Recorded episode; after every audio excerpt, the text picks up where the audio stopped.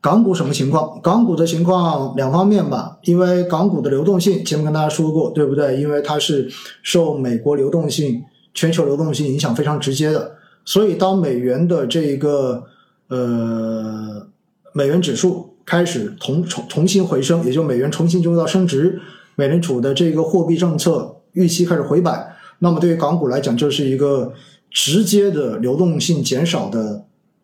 作用，所以对于港股的价格就是一个直接的压制。而另外一块呢，就是国内的经济。前面跟大家讲过，国内经济今天讲了这么多数据，对吧？这些数据所反映出来的结果，并不是一个特别乐观的经济现状。所以呢，对于港股本身，这个股价公式的分子项也没有起到正面的效应。所以港股等于是两相叠加之后的负面效应，影响港股的一个走势，使得港股一直都处在一个极其低迷的状态。但是我们也看到哈，过去一年包括现在，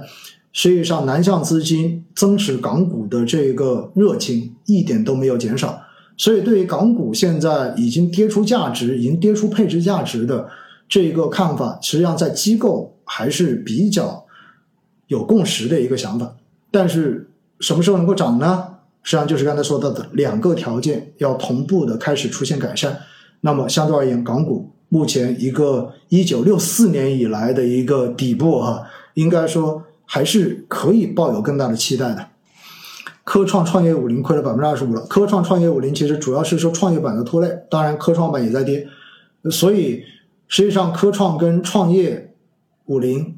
就是两个难兄难弟，现在都在跌，导致它整体也在跌。我自己呢，反正呃前面跟大家讲过哈，因为去年。就八月份那一次吧，因为补仓的时候补错了，然后想补科创五零，结果不小心输了个五零，没看没仔细看，补了一个双创五零，所以到现在为止呢，也是一个亏损的状态，而且也是百分之十几的一个状态哈。呃，同时我自己又有定投创业板，又有买科创五零，我自己到最后觉得，呃，我还是愿意选择把他们俩分开，而不会。太愿意把它混在一起，这是我个人的一个观感问题啊。浩总，科创五零跌那么多，估值分位为什么不低？哎，这就是刚才所讲到的，因为三季报出来之后，整个半导体电子行业的盈利特别的差，而估值 PE 本身就是股价去除以每股盈利，所以虽然股价有跌，但是因为你的盈利也在跌，甚至盈利还跌得更多，最终造成你的估值被动上升。这就是为什么它跌了这么多，估值分位反而还不低的原因，就是因为分子分母项跟分子项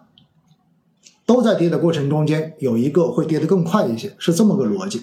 医疗怎么看？医疗我说了哈，医疗熟悉我的朋友都不会问这个问题了。我对医疗一定是长期死忠，反正医疗现在我亏百分之二十多，但是我就告诉你，我就会持续的一笔笔的买进去。我相信医疗在中国一定是一个长坡厚雪的赛道，只不过你真的要有足够的耐心去等待二一年以来整个医疗估值的这种消化。所以呢，我对于我自己所亏所持有的这个医疗的亏损，我是不会太在意的，反正我就闭着眼买，这就是我自己的一个态度。奥总，半导体盈利为什么还不行？因为产能过剩，哈，实际上是全球的需求在下降，所以造成了全球的半导体产业实际上都在一个往下的过程中间。那去年实际上半导体一度好，是因为 AI 的概念，也就是 G D G P T 对吧？然后当时 AI 的概念，然后带动着整个电子板块出现了一波估值的这种炒作。但实际上从盈利来说的话，确实之前一直在回落，但是呢，这一波的周期基本上已经。开始从盈利体慢慢的往上回升了，因为前面我说过，华为产业链的这一个呃带动哈，对于整个半导体跟电子来说，它的提振效果还是相当明显的。这一些呢，在后续的这一种财报中间会陆续的体现出来，所以我觉得都是周期，大家不用有过多的担心。非常感谢大家一直以来的支持，也希望大家真的能够熬过这一个非常难熬的底部哈。我也希望我自己能和大家一样。陪着大家一起熬过去，反正现在我已经完全不会上喜马拉雅去看任何的评论了，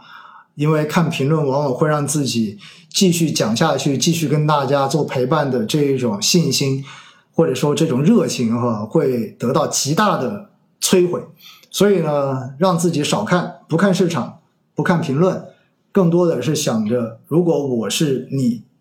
面对着三年的这种下跌之后，然后大概现在其实最需要了解的是什么，最应该了解的是什么，我想我就去想这些就好了。